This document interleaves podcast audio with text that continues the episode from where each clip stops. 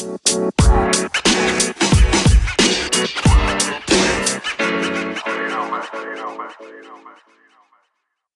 morning, afternoon, or evening, wherever you are in the world. Welcome to DBN News for 5 23 2019. The semi daily news that even plants crave and anchors number one gaming news podcast. I'm Anthony, and I'll be your host today. With that being said, let's jump into the news. First is from IGN and written by Colin Stevens.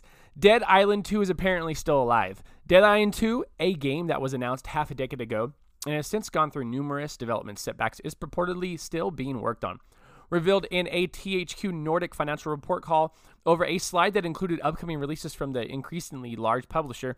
CEO Lars Wingefors simply said Dead Island 2 still being worked on. Dead Island 2 still being worked on. oh, I almost messed that up so bad.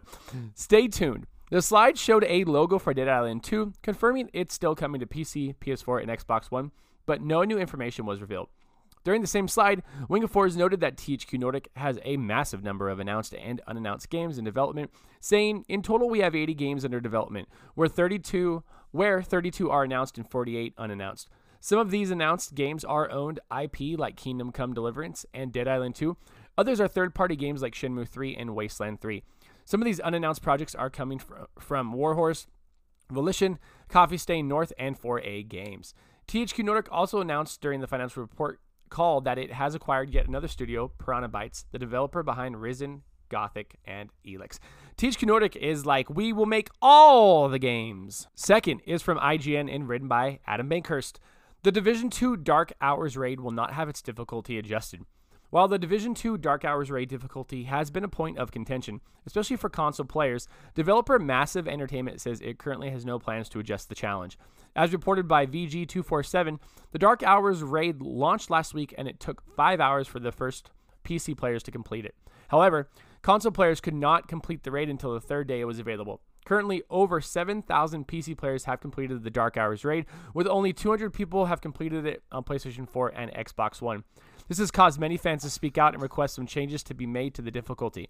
Ubisoft even commented that it is not outside the realm of possibility that tweaks will be made moving forward. Unfortunately, for those requesting changes, Massive Entertainment has now said that there are no plans to adjust the challenge. During this week's State of the Game stream for the Division 2, community developer Chris Gansler said that ma- while Massive is always listening to feedback and ready to make changes, in this one instance, it is standing firm. Standing firm on fucking over console players on something that they paid for? What?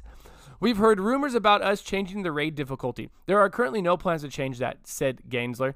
We know the raid is harder on consoles, but we are happy with where we're at. This de- decision follows another that said that the Division 2 raid would not have matchmaking, despite Ubisoft's earlier comments that promised matchmaking for all of the game's activities. Holy shit! We just want tweaks on console. We don't want you to change the full raid. Obviously, Boomer, the first boss in the second area, needs to be nerfed in some way because we're having issues. It's not fun. Why are you giving us a piece of content that's not fun and not changing it to be fun? We gave you money. Fix this shit. Third is from IGN and written by Colin Stevens. Ancestors, The Humankind Odyssey set for August release on PC and December for consoles. Panache Digital Games and Private Division have announced that Ancestors of The Humankind Odyssey will be released first on PC this August and later on PlayStation 4 and Xbox One. The PC version of the game will launch through Epic Games Store on August 27th, and the PS4 and Xbox One digital releases are set for December 2019. Panache also revealed official key art for Ancestors and a second behind the scenes video featuring the game's creative director Patrice Desilets, who explains Ancestors gameplay mechanics and concepts. You have to explore your environment, expand your clan to eventually evolve into a new species, said Desilets. You're a clan. It's about a clan, a family. That lineage needs to go through time and eventually evolve into another species. You can play as a baby, you can play as an adult, you can play as an elder. You're controlling one character inside a clan, and your clan is what needs to survive. Players can gain the trust of outside primates by feeding them, curing their ailments, etc., with the goal of recruiting them to their clan. While the jungle starts out as a secure environment, fear quickly plays a major role in the game as players attempt to expand to new areas. Key art and screenshots for Ancestors can be viewed uh, in a slideshow at IGN.com. You feel fear as soon as you're a baby and you're far away from your clan. But also, when you go into unknown territories, and this is done through a system of dopamine, if you have enough dopamine, you can go through your fear, said Desilets. I can go back, stay in my little paradise, or I can say no. Let's be curious and see what's on the other side of this unknown area. Eventually, the more knowledge I know about this area, I'll be able to go further and claim this territory and conquer my fear. This game sounds interesting. I'm excited. I want to try this. Now, enjoy this sweet and saucy ad from Anchor. Fourth is from IGN and written by Jesse Wade. Cyberpunk 2077 confirmed to show gameplay at E3. CD Projekt Red will be showing gameplay of Cyberpunk 2077 next month at E3, but the game will not be playable by attendees as reported by PC Gamer. Global community lead Marcin Momot confirmed the news Thursday on Twitter. Momot's tweet reads To answer many questions about the demo and whether or not Cyberpunk will be play- playable at E3, we are going to be hosting gameplay presentations, game played by us in that cinema. Momot also shared there will be different showings for the game, from the show floor demos to behind closed doors. However, all attendees will be able to see gameplay demos at CD Projekt Red's booth. CD Projekt Red president and CEO Adam, I'm not even going to try that last name, said in March that E3 2019 is going to be the most important one ever for us. We have really prepared a strong show, but you can't play the game, but you get to watch it be played. I don't know. I mean, cool, but that's interesting. Teach their own. Fifth is from Motion Twins Twitter. That's right, Motion Twin, the makers of Dead Cells. Dead Cells Rise of the Giants DLC releases today. Motion Twin, the studio behind the hit game Dead Cells, has released their free DLC, Rise of the Giants, today. I actually didn't look up the information. I just wanted to announce it because Motion Twin is awesome. Dead Cells is a great game. You should support them and give them all of your money. Also, Motion Twin announced today that they passed the 2 million mark for copies sold. Holy crap. Big congrats to Motion Twin. Uh, Dead Cells is an amazing game. If you haven't played it, please give it a play. Try it. It is awesome. Uh, just big ups to Dead or Motion Twin and congrats again, guys. Last is from friend of the show and amazing content creator Kevin Holik.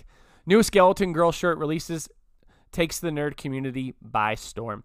C- content creator and entrepreneur Kevin Holik or Kevin Holik has released a new shirt design. It's called Skeleton Girl and features some amazing fabrics with a solid graphic on the front. You can head over to kevinholik.bigcartel.com. That's Kevin Holik. That's K E V I N H O L I K dot bigcartel.com today to order this awesome shirt and support a friend of the show. Um, it's a solid shirt. I, I, told him probably a week or two ago that I would feature it in the show, and I'm featuring it now because Kevin does some amazing work. Um, you should check out his Twitter. I believe it's just twitter.com slash Kevin Holik. Once again, that's K E V I N H O L I K. He does a lot of short films. He did one for Far Cry 5, uh, and it's just he, he makes awesome content and people who make amazing content i just want to support them. I want to love them. I want to give them all the kisses. But go to kevinholik.bigcartel.com today. Order that shirt. And that is the news for today. Thanks for listening and let us know what you think about any of the stories we talked about by sending us a message on anchor the podcast app we use to record the show if you'd like to support the podcast other than listening, please check out our anchor page at anchor.fm slash dadsbeardsnerds, where you can donate to us via the support this podcast button and sign up for a monthly donation of 99 cents, 4.99 or 9.99 per month. Find us on Twitter at dadsbeardsnerds. Check out our Twitter bio to be a part of our ever-growing Discord community. I did it out of order! Anyways, that Twitter bio or a, it, a Discord link is in our Twitter bio, and it will always be in the show notes as well. And then last, find us on Instagram at Dad's Beards Nerds Podcast. Until next time, I'm Anthony, and I look forward to making more content for you.